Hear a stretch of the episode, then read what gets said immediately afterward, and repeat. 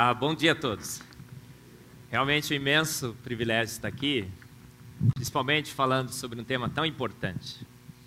Porque todos nós queremos saber, não queremos? Ah, você quer saber de onde você veio, aonde você está e para onde você vai. E se você olha por aí, há uma certeza ampla, geral e restrita que Darwin é absoluto que nós, na realidade, surgimos por um processo natural não guiado. Há muito tempo atrás nesse planeta, né, numa sopa ácida, escaldante, venenosa, surgiu a primeira ameba. E essa ameba foi evoluindo, lenta, gradual e sucessivamente, até dar em você. Então, segundo o naturalismo filosófico, é? nós somos o quê? Amebas evoluídas.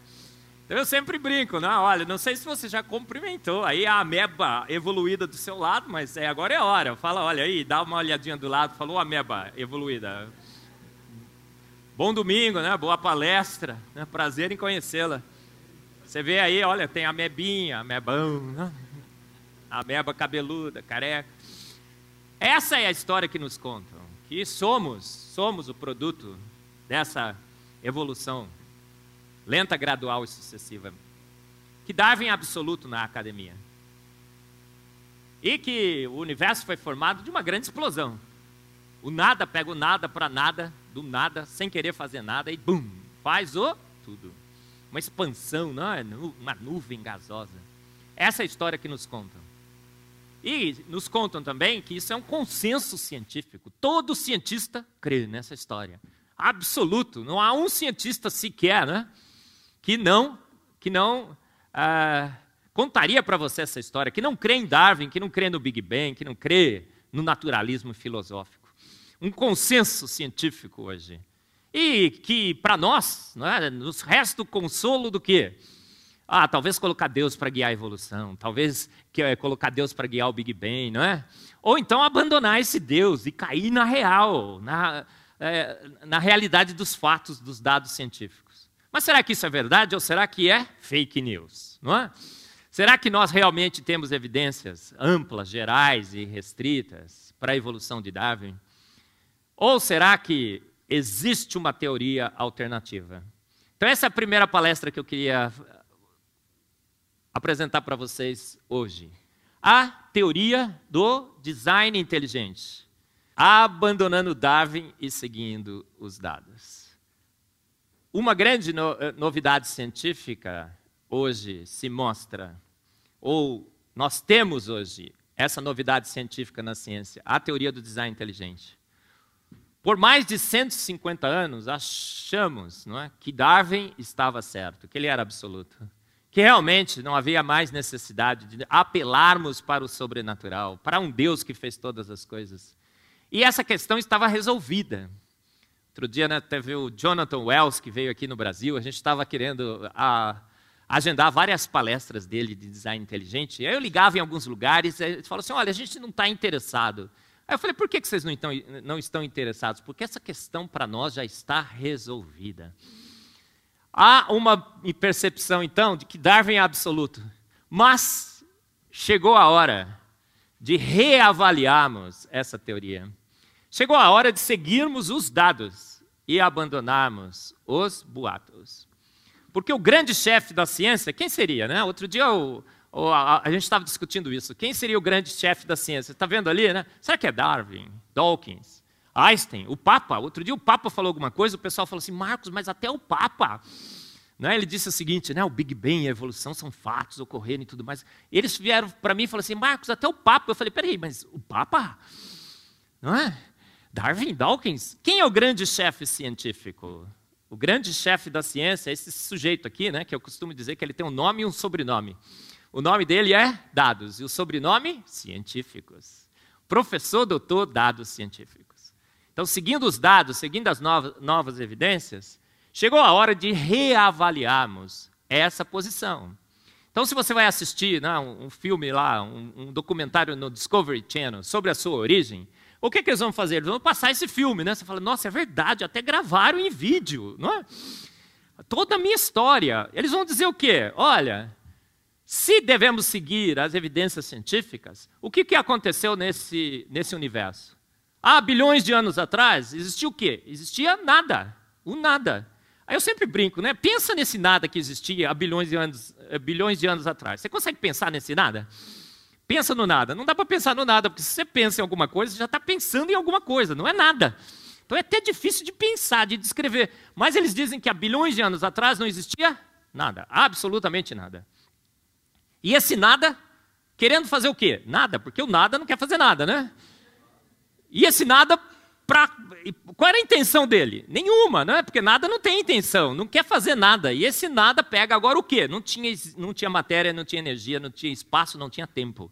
Esse nada pega o nada, para nada, do nada e bum, faz o tudo. Uma grande explosão, uma expansão, né? Os físicos vão descrever isso de uma forma um pouco mais detalhada, né? Acadêmica. Mas é Big Bang, né? Uma grande explosão, uma expansão. Cria agora matéria, cria energia, cria o tempo, cria o espaço. E uma nuvem gasosa em expansão se forma agora, e essa nuvem gasosa em expansão está se expandindo contra o quê? Contra nada. E eu sou químico, não é? O André falou um pouco aí sobre a minha carreira. Nasci como químico, acho que migrei um pouco para bioquímica. Hoje sou um pouco de tudo, não é? Como espectrometrista de massas. E, e a gente estuda isso em físico-química, dinâmica de fluidos. Átomos de hidrogênio e hélio, expansão controlada, deveriam continuar em expansão controlada por quanto tempo? Forever and ever eternamente. Mas agora eles dizem que essa nuvem gasosa em expansão forma o universo. Gente, gás. Você sabe o que é gás, né? Vamos fazer um exercício. Todo mundo aí, vai. Levanta a mão e abana o que está em cima de você, assim, ó, bem rápido. Todo mundo, hein? Tem uns aí que não estão fazendo. Tá bom, tudo bem. Tá bom, tá bom, chega, chega. Gente, se abanou o que está em cima de você, isso é um gás. Gente, imagina, gás. Agora está um pouco diferente, né? Agora nós temos hidrogênio e oxigênio, mas o gás que formou o universo era de hidrogênio e hélio. Agora, um gás em expansão contra o nada tem a obrigação de formar o universo sofisticado, diversificado, com planetas, estrelas, asteroides, cometas, com sistemas solares magníficos, finamente ajustados. Tem a função agora de, num planeta com água, naquela sopa ácida escaldante, formar a primeira ameba, que vai evoluindo, até chegar nos chimpas, que são teus manos. Não são? Parentes. Você chega no, no, no zoológico e fala, oi, oi, meu parente, tudo bem? Como é que vai a nossa tia, né? Porque somos primos. Será? Olha essa história, mas tem problemas? Problemas seríssimos, eu discuto isso no Fomos Planejados, não é? O que acontece? Outro dia eu estava no, estava em um congresso na Suíça, fui lá no CERN, com o pessoal todo da espectrometria de massas. Na época eu era o presidente, me colocaram bem na frente, assim, senhor presidente. E aí o rapaz falou assim: olha, aqui nós descobrimos a origem do universo. Só que tem alguns probleminhas. Metade do universo sumiu, a antimatéria. Olha, a gente sabe onde está 4% da matéria, o restante a gente não sabe onde está, 96% da matéria sumiu, então é a matéria escura. Aí eu brinco, né? A matéria escura é o grande saci pererê da ciência. Todo mundo sabe que existe, mas ninguém nunca viu. Problemas seríssimos, não é? Aí agora, essa nuvem gasosa em expansão tem a obrigação de formar os elementos mais pesados, porque só tinha hidrogênio e hélio. O que acontece então? Essa nuvem gasosa em expansão tem que ser contraída para formar estrelas. Estrelas são grandes massas de gás sobre alta pressão e temperatura. Então nós vamos fazer outro exercício. Vocês estão preparados aí? Pega esse gás, que é o seu tatataravô, certo? Porque você foi formado de gás. Vamos tentar formar uma estrela, porque a gente precisa de elementos mais pesados. A gente precisa de poeira cósmica. Porque o Tyson aparece na, na nova série Cosmos dizendo assim: porque a poeira cósmica habitava o universo. E agora ela habita em mim. Não é? Parece o, um bispo do naturalismo falando, né? A tua alma é a poeira cósmica formada nas estrelas. Então pega esse gás aí e comprime, vai todo mundo, hein? Vai comprimindo, comprimindo, comprimindo, com bastante força, bastante força. Você tem que formar uma estrela. Aí acabou, acabou. Quem formou uma estrela? Levanta a mão. Mentiroso. Ninguém formou uma estrela. Por quê? Porque gás escapa. E gás escapa facinho, né, pastor André? Cadê ele?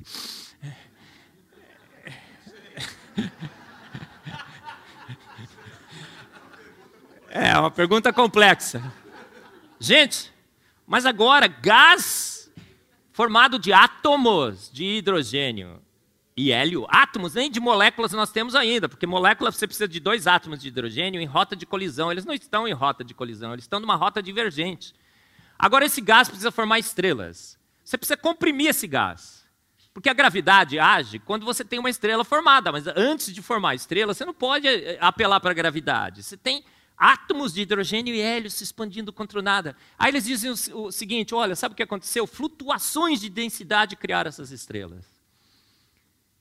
Forças, ondas de choque de fenômenos próximos. Essa é a descrição do Big Bang. Aí você vai olhar no, o que, que seriam esses fenômenos próximos? São es, explosões de estrelas. Então, é o único modelo que usa explosões de estrelas para explicar o nascimento das estrelas. E aí vai, essa poeira cósmica agora forma pequenas pedras. É o modelo da acreção. Essas pedras batem, colidem, a energia cinética dessas pedras é transformada em energia interna, as pedras fundem e se colam. É o efeito super bonder cósmico. E as pedrinhas vão colando, colando, colando, crescendo, crescendo. E uma rocha escaldante, incandescente se forma. Uma bola, uma esfera. Bom, há controvérsias hoje em dia, né? se seria uma esfera. E é o que acontece com essa esfera. Ela esfria. E uma rocha agora fria está vagando pelo universo. Mas precisa de água, não precisa? Da onde veio a água? Dizem que São Júpiter atrai os blocos de gelo desse universo e atira, e o pior, acerta na Terra. Você já viu o tamanhozinho da Terra, né? Tamanho não é documento, certo, baixinhas? Deixa eu ver quantas tem nessa igreja. E aí ele acerta, e nessa sopa ácida escaldante surge você, com os chimpanzés teus parentes. Mas será que isso faz sentido? Olha, só alguns dados ali. Ó. A razão isotópica do hidrogênio, da água dos hidrometeoritos e da água da Terra não bate. Não fecha a conta. É incrível, não é? Aí dizem que naquela sopa ácida escaldante surge a primeira ameba. Está vendo ali? A evolução química. A Stanley Miller faz alguns experimentos com a atmosfera errada. Errada. E aí ele produz algumas, algumas, alguns blocos fundamentais, alguns aminoácidos. Mas junto com os aminoácidos tinha uma quantidade incrível de outras substâncias interferentes, mas mesmo assim eles acreditam que aqueles aminoácidos cresceram e formaram a vida. E a evolução química agora passa a ser um fato, não só a evolução do cosmos, a gente já discutiu um pouco, não é? Aquela nuvem gasosa em expansão contra o nada, formando todo o universo.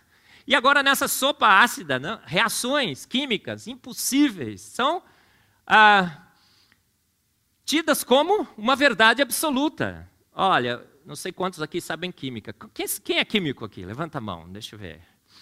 Quem sabe um pouquinho de química? Oh, tem um químico ali, maravilha. Química é tudo, tudo é química e a gente é super. Quem, quem sabe um pouquinho de química? Quem é completamente ignorante em química? Ah, então eu vou tentar explicar bem explicadinho, tá bom? Olha só, gente, eles imaginam agora que aqueles blocos fundamentais reagiram, formando as, as proteínas da vida. Mas o que acontece? Do ponto de vista químico, essa reação que, tem, que ocorreu, olha, esse grupo amino com esse grupo ácido. Mas, se você está vendo esses R's, tem 20 grupos R's diferentes nos nossos aminoácidos. E aí a gente foi fazer cálculo, fizemos os cálculos, o delta G dessa reação é positivo. O químico ali sabe, né, que delta G é positivo, Gibbs proíbe essa reação. E as reações entre o grupo R, os grupos R e os grupo, o grupo R com o grupo amino, o grupo R com o grupo ácido são muito mais favorecidas. Muitas delas têm delta G negativo. Então, segundo a química, a única coisa que poderia ser formada naquela sopa ácida primordial de Stanley Miller seria aquele produto que químicos orgânicos sintéticos normalmente fazem no seu laboratório. Qual seria? Porcariato de qualquer coisila. Conhece? É o que poderia ser formado ali. A gente sabe disso. As leis químicas. Olha, não sei se você, você crê na evolução química, mas olha, um químico aqui que está falando, né? dois, vai. Você, assina embaixo? Falou que sim. E, olha, as reações que se assumem na evolução química são proibidas pela química. Elas não só são inviáveis, elas são impossíveis de ocorrer, mas mesmo assim a gente crê nisso. A gente crê no mundo do RNA, agora não é mais é, aminoácidos que estão reagindo, mas são três classes distintas de compostos químicos: fosfato, açúcar e bases nitrogenadas. Todo químico orgânico sabe o quê? Que condições para você formar açúcar são totalmente distintas, diversas para que você possa formar compostos nitrogenados, bases nitrogenadas. A reação entre o grupo fos, o ânion fosfato e os açúcares são extremamente lentas, precisam de enzimas. Enzimas são proteínas que o RNA expressa. Então deveria existir RNA antes de ser possível a síntese do RNA. Entendeu isso? Quem veio primeiro, o ovo ou a galinha? É impossível tudo isso. Aí, outro dia sugeriram que os ribossomos teriam dado origem à vida. Por quê? Porque a gente sabe que para que a vida funcione, duas linguagens diferentes conversam dentro de você, sabia? Se você ficar bem quietinho, você vai ver que tem dois sujeitos falando dentro de você. Um fala uma língua de índio, outro fala uma língua de chinês. É verdade. Não está acreditando, pastor. É cético. E olha o que acontece. Qual é a língua de índio? É a língua do DNA, do RNA, são as quatro bases: Agnaldo, Timóteo igual Costa, lembra? Agora, essa língua precisa ser traduzida na língua de chinês, que são o quê? Os 20 caracteres, porque tem mais caracteres, né? por isso que é chinês. Gente, já viu um chinês falando com índio? O que, que precisa para um chinês conversar com índio? Precisa de um tradutor. Opa! O que acontece nesse tradutor? É, são os ribossomos. E aí, outro dia sugeriram que os ribossomos surgiram primeiro porque são essenciais, eles fazem a tradução. Mas aí os ribossomos são formados do quê? De RNA e proteínas. Então o mundo do, do ribossomo exponencia o seu problema. Você teria que ter RNA e proteína, as duas moléculas extremamente difíceis de se formar. E aí, imagina que naquela primeira sopa primordial surge a ameba primordial aquela seu, a sua tatataravó. Você é uma ameba evoluída, lembra, né? E aí o que acontece? Através de processos lentos, graduais e sucessivos, toda uma árvore da vida se estabelece nesse planeta. Então, a evolução transforma o micróbio numa microbiologista, que hoje observa o seu tataravô no microscópio. Não sei porque está rindo, isso é ciência, é erudição.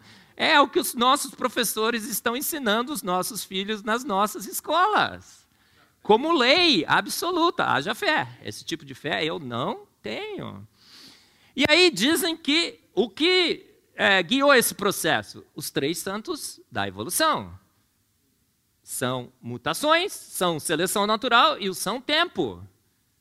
Mutações, gente, sabe o que são mutações? Vou explicar um pouquinho para vocês. Imagina-se que o código genético surgiu por acidente. Frozen accident. Francis Crick falou isso uma vez. É tão difícil de você imaginar que ele disse assim: olha, por sorte, um primeiro código genético pum, um, do organismo mais simples surgiu. Bum.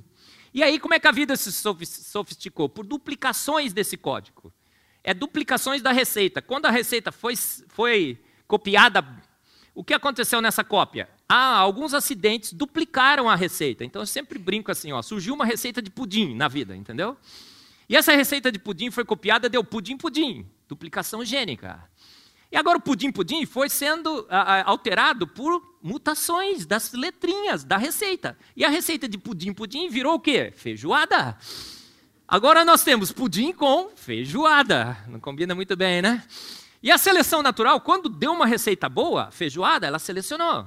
As receitas que não derem nada, ela eliminou. Ou ficaram lá entupindo o nosso código genético, o lixo, o junk DNA. E a seleção natural foi selecionando as receitas boas. E ao longo de milhões e milhões de anos. Entendeu como é que a evolução ocorreu? Como é que aquela meba primordial foi transformada em todas as diferentes formas de vida nesse planeta? Por mutações, bugs no software. Seleção natural e milhões e milhões de anos. Eu uh, não sei se você tem um filósofo predileto, favorito, mas o meu favorito é esse, é Chesterton. E ele disse uma vez, né, e o nosso grande filósofo brasileiro, né, João, a gente estava conversando sobre ele, Pondé parafraseou o que ele disse, de uma forma bem mais simples. Quem não crê em Deus, crê num monte de bobagens.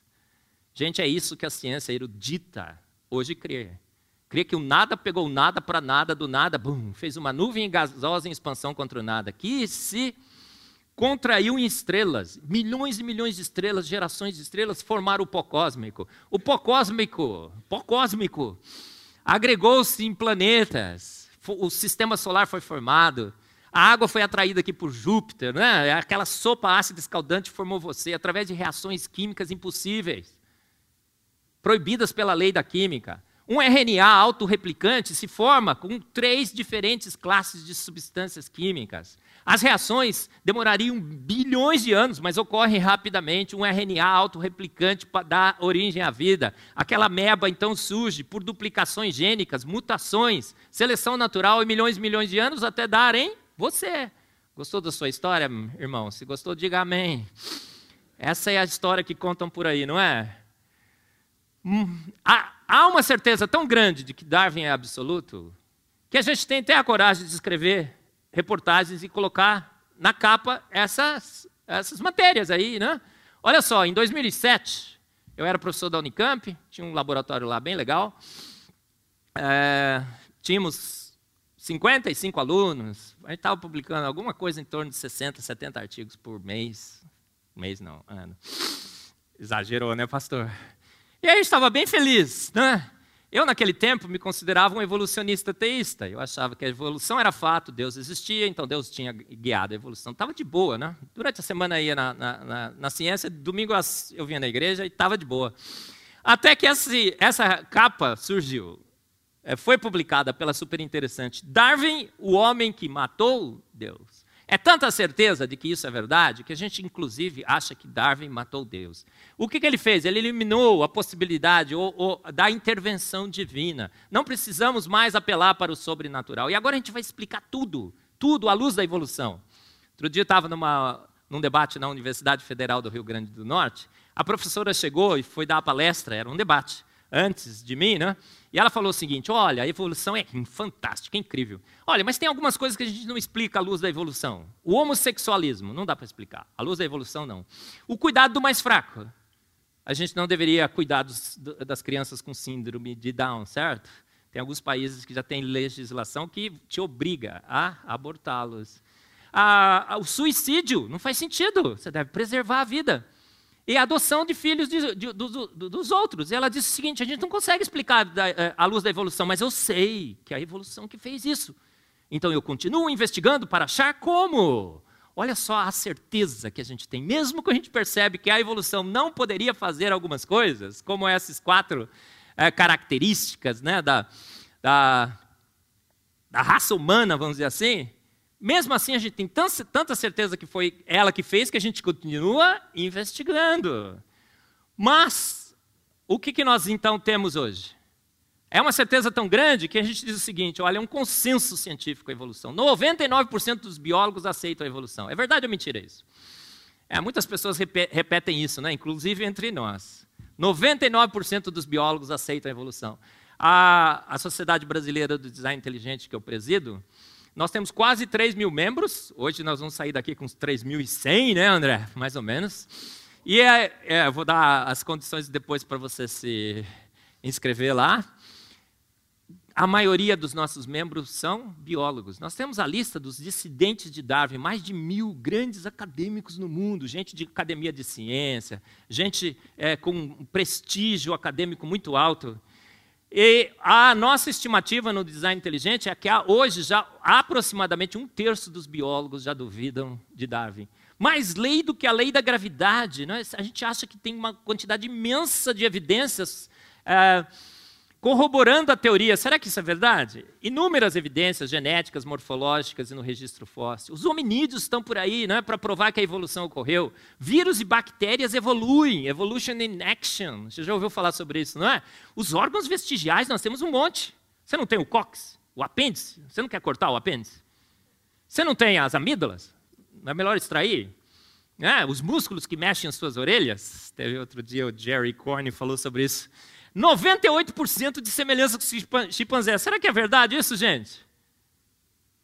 Essas ideias passam a ser questionadas quando esse homem, em 1993, Philip Johnson, reúne em Pajaro Dunes, na Califórnia, um grupo de malucos beleza. Malucos beleza, né? Lembra da música? Enquanto você se esforça para ser um sujeito normal e fazer tudo igual, eu do meu lado aprendendo a ser louco, um maluco total, uma loucura geral. Quem escreveu essa música? É todo mundo sabendo, hein, pastor? Raul Seixas. Era maluco, mas ela era grande, né? Eu gosto das músicas. E aí os malucos belezas do design inteligente se reúnem pela primeira vez em Pajaro Dunes, na Califórnia, Philip Johnson. E o que, que ele faz? Ele coloca Darwin no banco dos réus.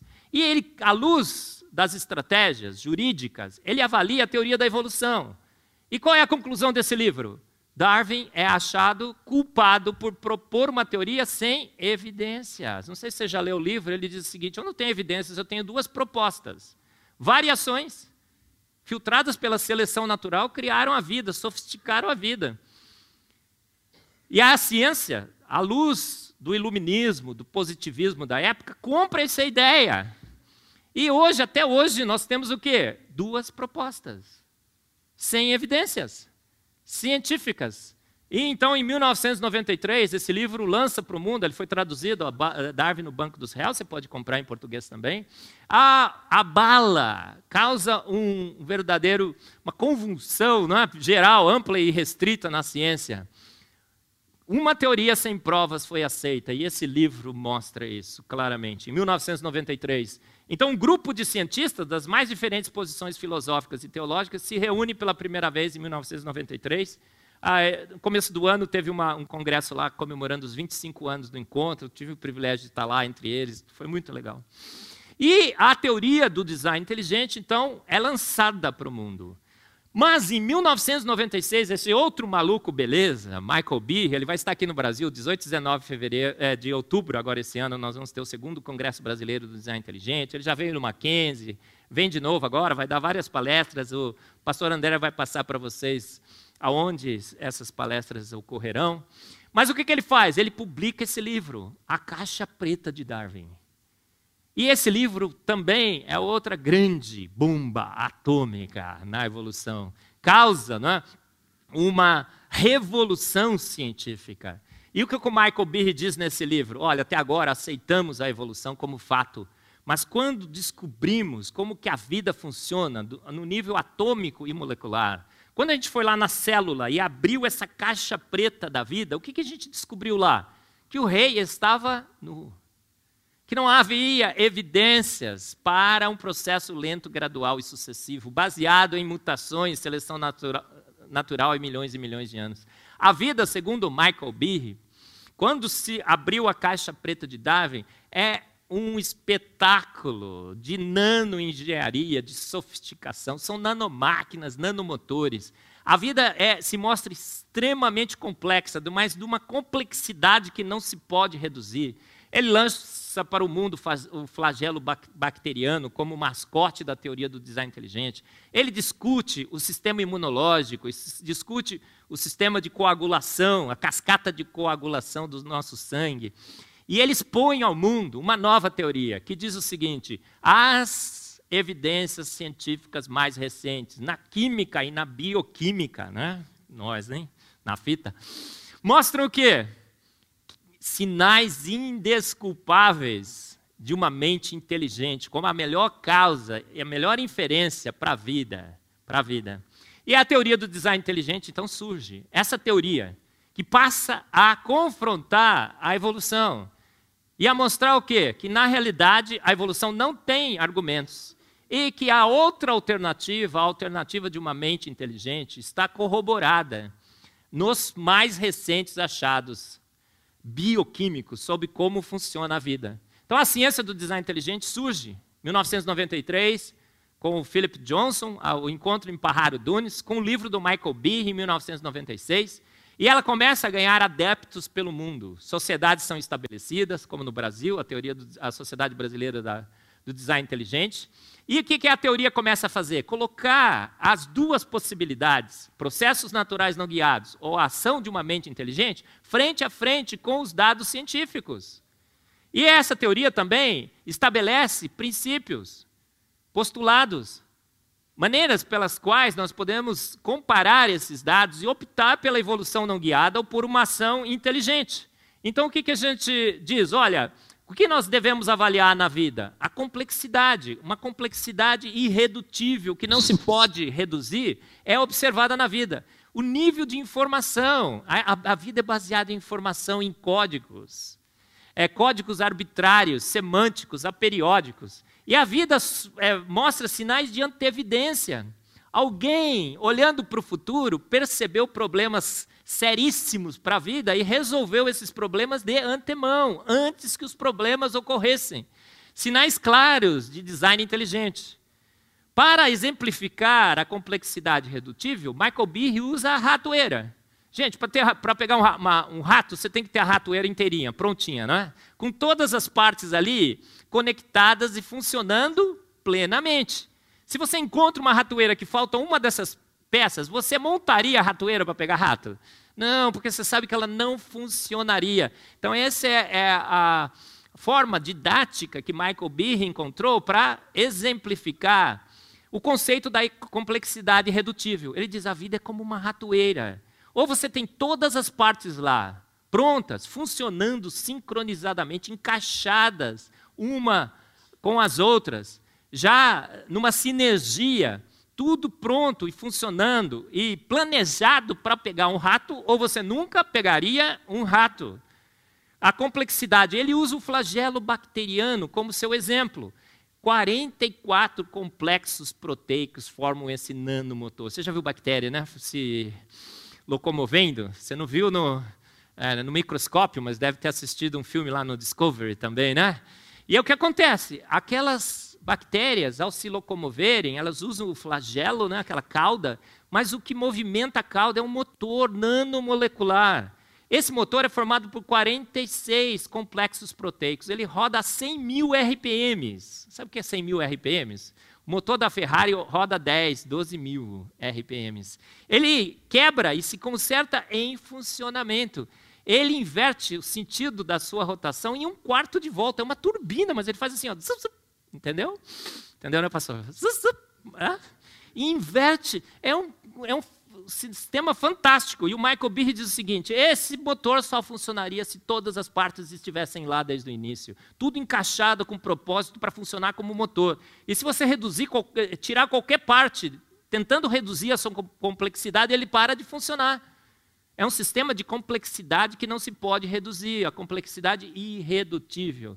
E ele diz o seguinte: ah, é só um motorzinho? Não, a vida é baseada em N, uma quantidade imensa de nanomáquinas e nanomotores, e tudo tem complexidade redutível e a gente precisa de tudo. Olha, para produzir energia você precisa de ATP sintase. Para pro produzir proteínas você precisa de ribossomos, essas máquinas de tricotar proteínas. Para transportar cargo dentro de você, você precisa de robôs nanomoleculares. Sabia que tem um monte de robozinho nanomolecular andando dentro de você agora? Você está tá sentadão aí, calminho, né? Fica achando que não está acontecendo nada.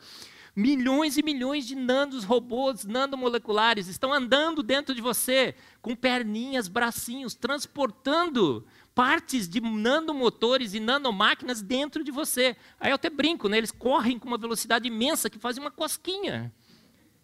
Isso você fica bem paradão agora, fica bem paradão aí, João, bem paradão, não se mexe, nem pisca o olho. Você vai sentir essa cosquinha. Está sentindo a cosquinha, irmão? Não tá? Falta de fé. Gente, informação arbitrária. O livro do Stephen Meyer, a gente está traduzindo agora no Discovery Mackenzie, Signature in the Cell. DNA and the Evidence for Intelligent Design. O DNA é um espetáculo absolutamente inteligente de informação. Arbitrária, arbitrária assim, alguém decidiu fazer daquele jeito. Não haveria como, né? CTA igual a valina. Você vai lá no código, está assim, CTA igual a valina. Que tipo de força intermolecular ou in, in, intra ou intermolecular, você pode apelar para dizer que CTA é igual a valina nenhuma. Alguém foi lá e decidiu, CTA é igual a valina, pronto e acabou. É minha decisão, uma decisão arbitrária. Ah, o código da vida. O ribossomo, eu já falei para vocês, não é? Você precisa necessariamente estabelecer a lógica da sua codificação de uma forma arbitrária. Quem criou o código ASCII? Quem sabe? Quem criou o código Morse? Samuel Morse. O código ASCII. Benedito ASCII? Não, não foi. É, código de barras. O QR Code. Mentes inteligentes. O código que você tem dentro de você é o melhor de todos os códigos. E, ordens e ordens e ordens de grandeza, melhor que todos esses códigos que eu acabei de mencionar. Então, quem criou uma mente extremamente inteligente. Essa é a argumentação. Então, quem veio primeiro, gente? O ovo ou a galinha? Toda essa maquinaria necessária deveria estar lá desde o início. A vida foi feita pronta, não lenta, devagar e sucessivamente. Esquece o Deus do devagarinho, tá bom? A coisa foi feita pronta, as evidências são todas de que a, a, tudo foi feito pronto, tudo deveria estar lá desde o início no universo, tudo deveria estar lá do ponto de vista químico, tudo deveria estar lá do ponto de vista bioquímico para que o universo e a vida se estabelecessem. Se estabelecessem. Antevidência genial.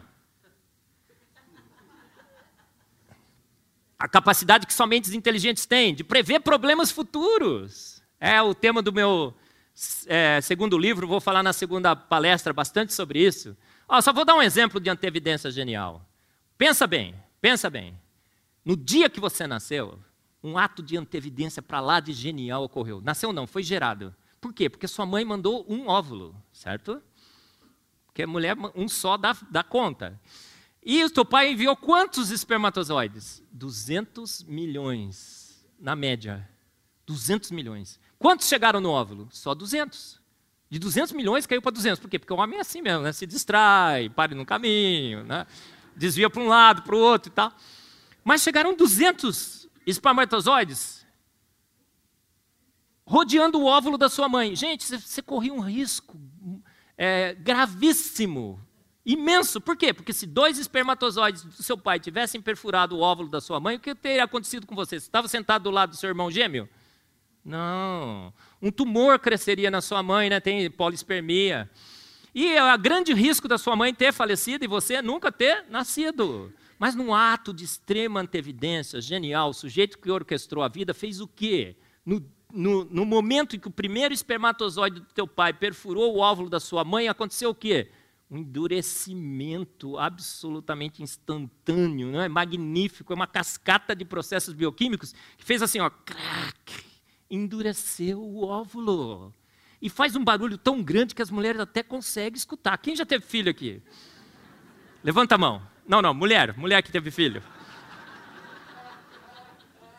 Escutou o barulhinho, irmã? Escutou o barulhinho? Crack! Não escutou? Você estava meio distraída, irmã. Estava meio distraída. Foi por isso, né? Estava distraída. Quando você não está tão distraída, você escuta o barulho faz crack, endureceu a isso são atos de antevidência, atos de antevidência. Então a gente diz o seguinte, olha, a vida, o que, é que você tem que fazer segundo a teoria do design inteligente? Vamos somar a complexidade a informação em evidência, vamos calcular o QI do universo da vida. Se esse QI for baixo, Darwin estava certo, a gente tem que se render à conclusão de que a evolução realmente ocorreu. Não há inteligência no universo e na vida. Mas se esse QI é alto, design inteligente. A gente estabeleceu estratégias, postulados, metodologia científica para fazer essa avaliação. E quando a gente vai calcular o QI do universo da vida, quanto que dá, gente? Dá um infinito. E cada vez que a gente estuda, esse infinito aumenta mais. Pastor André, pode aumentar o infinito? Meio complexo? Dá, não só pode, pastor, como dá para ir além do infinito. Qual foi o filósofo que falou isso? Que dá para ir para além do infinito? Buzz Lightyear. Ah, o João já sabe essa piada minha, né, João? o Buzz Lightyear, to infinity and beyond. Ao infinito e além. Gente, cada vez aumenta mais. Ah, isso aqui depois eu vou mostrar. Gente, quem é que defende a teoria do design inteligente? Então são cientistas, acadêmicos, das mais diferentes posições filosóficas e teológicas, tá? Não é um empreendimento científico. A gente não pergunta se ele, se ele é, é, calvinista, é, se defende Armínio, Calvino, predestinação, livre-arbítrio, nada é, graça, obras, nada. A gente pergunta: você quer ser um bom cientista? Então, são grandes cientistas que defendem o design inteligente hoje no mundo, tá? Será que há evidências do design inteligente? Olha, se a gente vai no registro fóssil, o que acontece? É a grande pedra no sapato de Darwin. A vida parece pronta no registro fóssil. As formas transicionais simplesmente não estão lá. Não estão lá. A evolução, é, ela, ela, quando você olha, por exemplo, a explosão cambriana, se você reduz todo o tempo da vida nesse planeta para 24 horas, a explosão cambriana ocorreu em dois minutos. Ou seja, o São Tempo fica sem tempo de fazer seus milagres, porque são só dois minutos. E praticamente todos os filos surgem na explosão cambriana. Todos eles. Aí, olha, esse livro do Stephen Meyer, a Darwin's Doubt, como o aparecimento explosivo da vida animal nesse planeta dá evidências claras que testificam a favor do design inteligente. Ah, você é parente do chimpanzé? Será que o chimpa é teu humano? Gente, nós somos aproximadamente, os, os, resultados mais recentes mostram, porque falaram um dia que nós éramos 1%, 2% só diferentes, não é? Esse é o efeito Bill Gates, que eu digo. Porque se o Bill Gates chegasse aqui e falasse assim, olha, tudo que eu tenho, 2% é teu, você falaria que era pouco? Não, né? É 2% de 3,2 bilhões de pares de base. Mas os dados mais recentes mostram resultados entre 7% e 44% diferente no genoma. Nós somos 80% diferente em proteína, 67% diferente em telômeros, 100% nos nossos cromossomos, no cromossomo Y. É, 100% em pares de cromossomos. Nós temos 24, eles têm 23. Aquela fusão nunca ocorreu. Tem vários artigos novos, novos mostrando que a fusão não ocorreu. Não há uma cicatriz. Suor, a gente sua pela pele. Os chimpanzés, chimpanzés suam pelos pelos. Você colocar um chimpanzé com você para correr uma maratona, ele morre de superaquecimento. E você termina numa boa, porque você sua pela sua pele, desnuda. Incrível, né? 100% diferente em cromossomo Y. E a fala e o raciocínio? Incrível. A diferença é astronômica. Fala e o raciocínio complexo. Dizem que os chimpanzés têm a mesma capacidade intelectual do que crianças de 5 anos. Gente, isso é verdade? Eu tenho um menino com 6 anos, né, o Nicolas. O menino é esperto, gênio, fantástico, magnífico, maravilhoso, parecidinho com o pai. Eu vivo colocando lá no Face, é, os menininhos tocando piano, sabe aquele chinesinho que toca piano magnificamente bem, né? É, a menina vai cantar lá no American Has Talent, ela vai cantar uma ópera. O que você vai cantar, menina? Ela fala assim, ópera. Aí fala, ixi, ninguém não. A menina abre a boca, né? E, uau, tem gente que se ajoelha, né? Por quê? Porque somos ordens e ordens de grandeza superiores aos chimpanzés do ponto de vista intelectual. Não é assim? Acho que agora você vai ter que ir trocando para mim aí. Próximo. A habilidade de fazer previsões. A evolução disse que a gente, nosso DNA estava cheio de lixo. Havia redundância no código genético e tinha bad designs. É verdade ou mentira? Oh, o projeto Genoma Encode terminou. A gente tem lixo no nosso DNA? Absolutamente não. Descobrimos que o lixo não é lixo, é meta-informação. É informação de como se usar a informação. Incrível, não é? Tem esse livro do Jonathan Wells, O Mito do DNA Lixo, mostrando como todo o nosso DNA, DNA é funcional.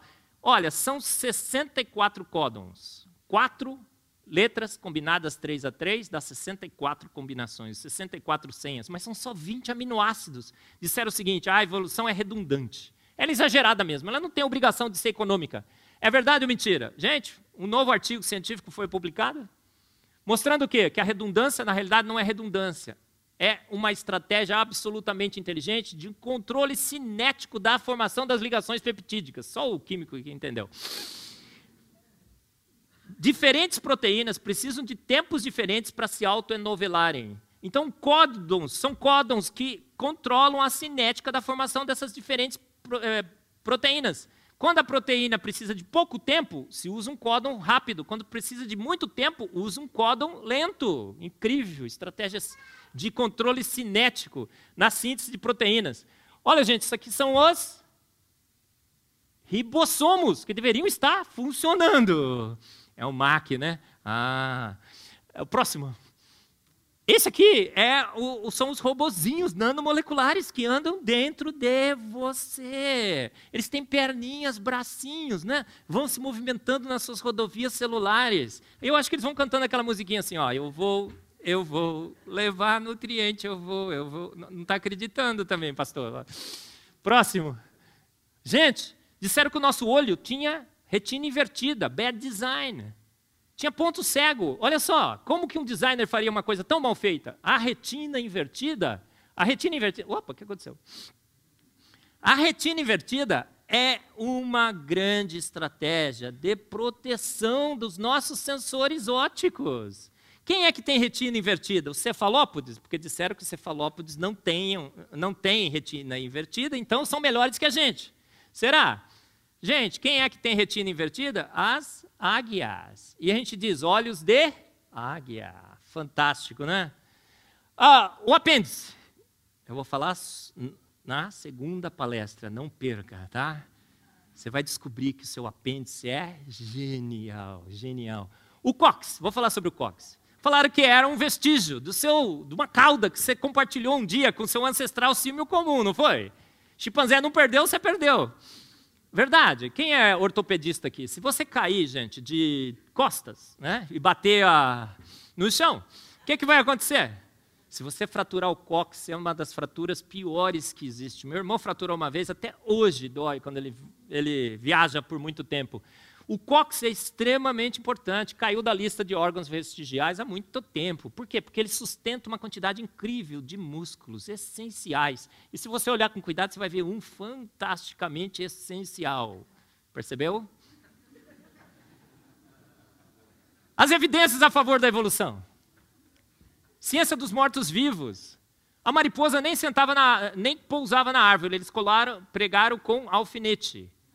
A cor escureceu com a poluição, quando a poluição foi resolvida, a cor voltou para o normal, zero de evolução, mas aparece nos livros como Evolution in Action.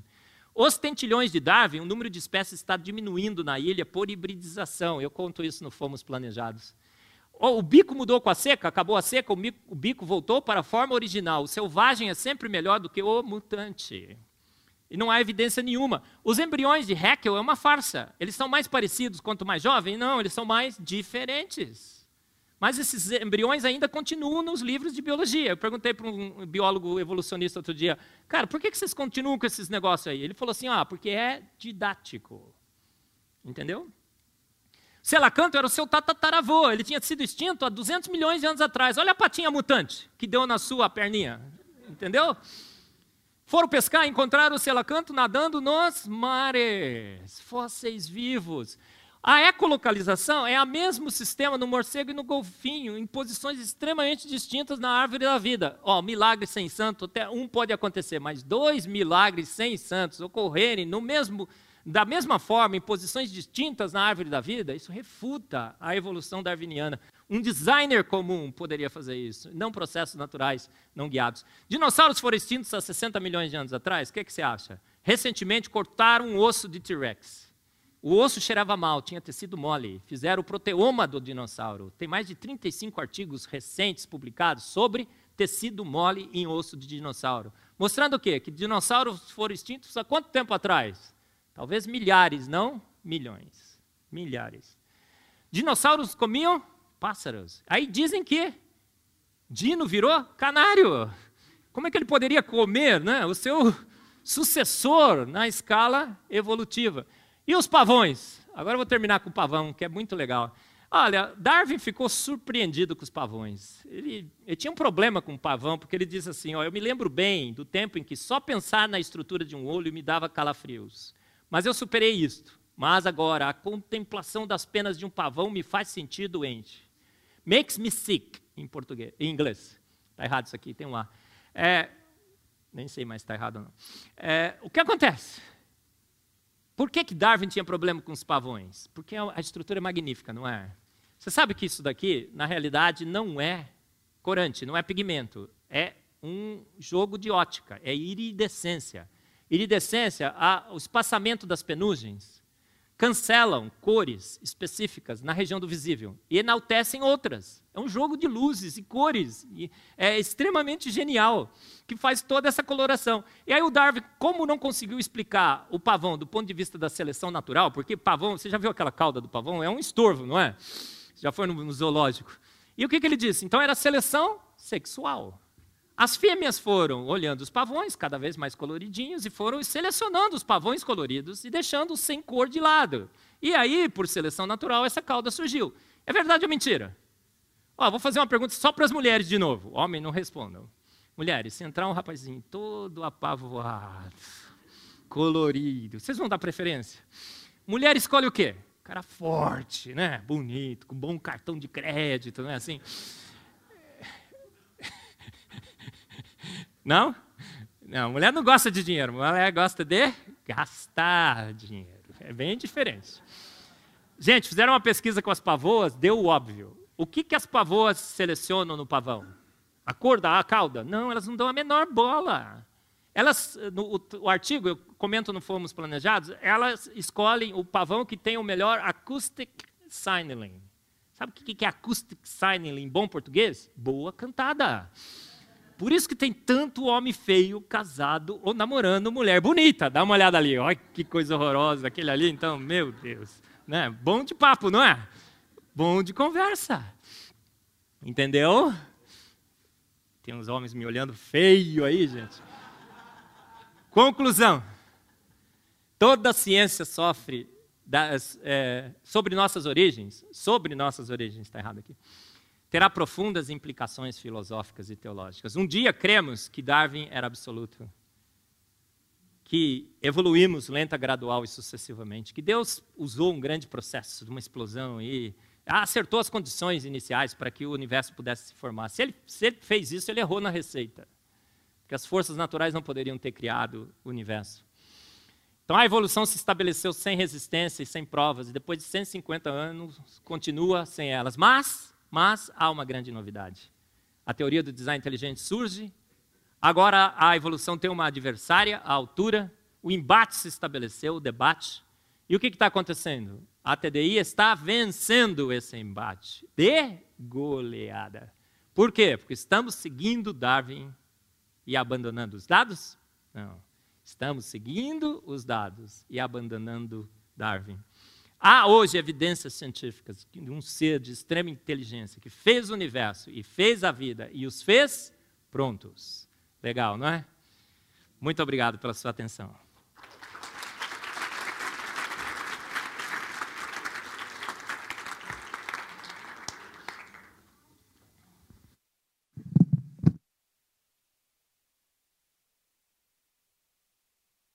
Nós teremos agora 10 minutos para perguntas e eu uh, vou aqui franquear o microfone para que você faça a sua pergunta. Nós não temos microfone sem fio aqui à disposição. Temos? Não? Esse aqui? Não. Esse aqui? Sim. Ok. Uh, código. não, você pode vir até aqui, faz, fazer sua pergunta para o Dr. Eberlin, uh, não só dentro daquilo que foi falado aqui, mas alguma dúvida que você tenha. É, e antes que você, enquanto você cria coragem para vir até aqui para fazer a pergunta, sem problema algum, doutor Eberlin, uma pergunta, eu creio que o senhor já respondeu, mas hoje dentro do cristianismo existem pelo menos três visões que associado ao design inteligente nós teremos quatro abordagens sobre a criação, em termos de tempo.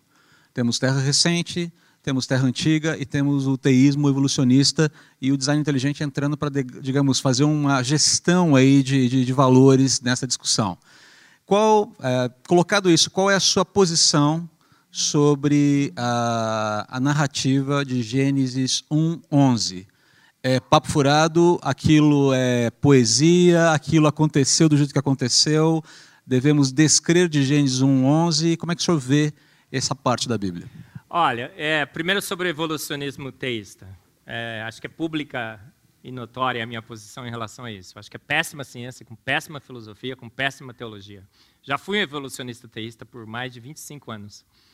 É, quais são os pressupostos da teoria do, é, da, do evolucionismo teísta? O argumento cosmológico. Ó, a evolução é fato. O Big Bang é fato. Deus existe, portanto, Deus guiou o Big Bang e a evolução. Qual o problema dessas, dessas premissas? É a primeira. A evolução não é fato, gente. É boato. A gente sabe disso hoje. Ah, grandes, eu vou falar no, na segunda parte da minha palestra. Grandes congressos são organizados por aí, né? É, de evolucionistas. Em 2016 teve um em Londres, tinha 35 do design inteligente lá, tentando salvar a evolução, colocando Lamarck, epigenética e tal. No final do congresso, as palestras todas eram assim: olha, a gente não sabe, a gente não sabe, a gente não sabe, a gente está perdido. A gente só sabe que não foi o design inteligente. Uma, uma das palestrantes falou sobre isso. E no final, o, a palavra oficial foi essa: olha, tentamos um upgrade na teoria, não foi possível. Então nós temos que continuar procurando evidências para a evolução darwiniana. 150 anos, eles fazem um congresso tentando é, remendar a teoria, e a conclusão é que não tinha evidências e que eles têm que continuar procurando. há uma ampla, geral e restrita impressão de que a evolução faliu. E isso é questão de tempo, viu, gente? Ah, nós no design inteligente dizemos assim, ó, viva é, bastante e você verá a vitória do design inteligente. Ah, as evidências são todas hoje, voltando para a boa e velha ciência. Né? Os, os, os, nossos pais, os pais da ciência, sempre tiveram a mesma impressão que a, a, a teoria do design inteligente hoje ah, diz ter, de que o universo e a vida foram feitos prontos por uma mente de, é, extremamente inteligente. Então, esse compromisso que você fez, esquece, não precisa fazer mais. Eu digo assim, a gente emprestou o nosso Deus, pega, pede ele de volta. É, é, para evolução, o evolucionismo teísta. Agora, sobre o tempo, quanto tempo que a Terra tem, dentro do design inteligente a gente não discute essa questão. Por quê? Porque o design inteligente é uma teoria minimalista que só quer discutir qual é a causa primeira do universo da vida. Ah, o pessoal fala, só uma questãozinha que vocês querem discutir? Puxa vida, é um, dá um trabalho danado. Né? E isso é o que nos é, une a essa discussão. Agora, quanto tempo? Cada um dentro do design inteligente tem uma posição diferente. Mas fora do, não dentro, fora do design inteligente tem uma posição diferente. Tem gente que acha que o universo é antigo e a Terra é antiga, tem gente que acha que o universo antigo e a Terra jovem, tem gente que acha que a Terra é jovem e o universo é jovem. São uns malucos beleza, né? A pior espécie de criacionista é essa, né? Criacionista de Terra jovem, que sou eu. É, eu acho que quando eu coloco, para mim não faz muita diferença, mas quando eu coloco as evidências frente a frente com, com a, as posições que a gente pode ter, eu acho que a, a tem argumentação boa dos dois lados, mas eu acho que os argumentos são melhores para um universo jovem e para uma terra jovem. Eu, um dia eu vou escrever um livro, milhares, não milhões. Mas vou deixar para o finalzinho, finalzinho, porque aí eu vou apanhar bastante mesmo. E aí eu já estou meio cansado de apanhar, né? então não vou apanhar tanto agora, né? Deixar mais para o final. Mas, a, a, a, olha, você vai nos Alpes, tem restos de animais marinhos. Não pode, não deveria ter, não é? A Lua se afasta da Terra lá a 4 centímetros por ano. Você regride 500 milhões de anos, não tem mais vida nesse planeta. O Sol está tá esfriando, é, esquentando. Então, há 500 milhões de anos atrás, a, a, temperatura média do planeta seria zero graus Celsius. Não faz sentido. Eu acho que os, os argumentos têm dos dois lados. A luz que chega das estrelas, né, milhões e milhões de anos, é um bom argumento, eu acho. Mas, se você coloca os dois na balança, se eu tivesse duas portas, estava pegando fogo e teria que sair por uma delas, eu saía pela Terra Jovem. Tá? Aqui um, um corajoso aqui oh, para fazer uma pergunta aqui. Apresente-se e faça a sua pergunta. Numa boa, ele está tá coração disparado, tadinho. Vamos lá. É, cadê os dinossauros? Muito bem. Fantástica a sua pergunta, garoto. Cadê os dinossauros? Olha, por muito tempo nós acreditamos que há 60 milhões de anos um grande asteroide bum, bateu aqui nesse planeta, né? Porque catástrofe naturalista pode, catástrofe criacionista não pode. E os dinossauros foram extintos. Gente, teria, teria extinto tudo, né? É, e que havia evidências e mais evidências de que eles teriam sido extintos há 60 milhões de anos atrás. Até que o infeliz a Mary Schwartzman, é, acho que é o nome dela, uma paleontóloga nos Estados Unidos, mandou buscar um osso de T-Rex. E o sujeito foi buscar com um helicóptero. parou lá, quando foi pôr o osso dentro do helicóptero, como é que ele chama? Edric, o Edric. Ele foi colocar o osso de T-Rex dentro do helicóptero, o que aconteceu? Cabia? Não. Aí o infeliz, pela primeira vez na história desse planeta, cerrou um osso de T-Rex você não faz isso, né? Como serrar, uma Ferrari no meio. E aí, o osso, quando chegou no laboratório, a Mary Schwartz falou: Não, serraram, serraram o meu osso. Nossa, cheira mal. Eu, fizeram o proteoma do dinossauro. Alguns aminoácidos, os que se degradam mais rapidamente, estavam intactos. Acharam um monte de outros ossos, cortaram, tinha tecido mole. Outros animais, outro, um bicho outro dia que se acreditava 500 milhões de anos ele tá, estaria extinto, a estrutura orgânica do olho estava intacta. Intacta. Quantos bichos né, estão achando por aí? Então, aí o pessoal falou assim, né, oh, foi um super conservante que conservou essa proteína 60 milhões de anos, gente. Proteína no meio ambiente é melhor de todo mundo, né? Eu fico a Lola que fala, né? Super mega melhor de todo mundo. Você assiste a Lola, né? Aquele desenho fantástico. E aí é, não pode, porque raios cósmicos, por exemplo, a gente sabe que incidem sobre o nosso planeta, entram no solo e atingem os fósseis. E os cálculos são que não pode durar mais do que 500 anos a carne dentro de um osso. 500 anos. Então, ó, um terço do planeta nunca foi inspecionado. Ah, o Adalto fala muito isso no livro dele. É, um pesqueiro japonês uma vez pescou um dinossauro, tirou a foto e tudo mais. Como que ele cheirava? Tá, começou a cheirar mal, porque estraga, né? O, o é, dinossauro é, é peixe com galinha. Cheirando mal, jogaram fora. Ah, tem, tem retratos, tem figuras de dinossauros em cavernas junto com humanos. Tem potes aqui na América do Sul com figuras de dinossauro. As chineses têm relatos de chineses. A Bíblia fala de um dinossauro.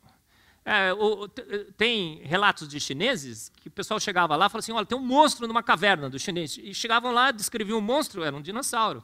Então acredita-se que os chineses foram os últimos a conviverem com dinossauro. E comiam todos na sopinha, né? Chinês, né?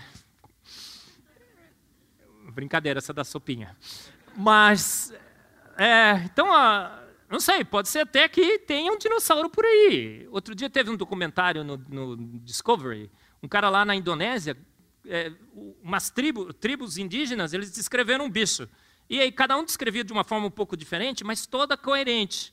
Porque é uma das grandes estratégias que você pode confrontar testemunhos. Né? Eles não podem ser iguais, mas eles têm que ser coerentes. Aí o cara falou assim: nossa, os testemunhos são coerentes, parece que esse bicho existe. Ele ligou para um paleontólogo e falou assim: estou caçando um bicho aqui que os indígenas descrevem assim, assim, assim. Que bicho que ele tá, que eu estou caçando? Um dinossauro de tal espécie, não lembro qual era. O cara falou: um dinossauro, 60 milhões de anos? O paleontólogo do outro lado, no Discovery Channel, falou: ah, o selacanto tinha sido extinto há 200 milhões de anos, acharam? Então, quem sabe, né? Acha um dinossauro por aí. Eu fico, isso é ilusão. Totalmente maluco, você pode me internar, não tem problema. Mas eu acho que, por exemplo, que seria muito legal se o monstro do lago Ness fosse encontrado, né? E fosse um dinossauro. Olha que ideias, né? Então, olha, não perca as esperanças. É pequenininha, viu? É Hendrik. Hendrik. Edric. Mas pode ser que tenha um dinossauro por aí. A chance é pequenininha, mas não é zero, tá?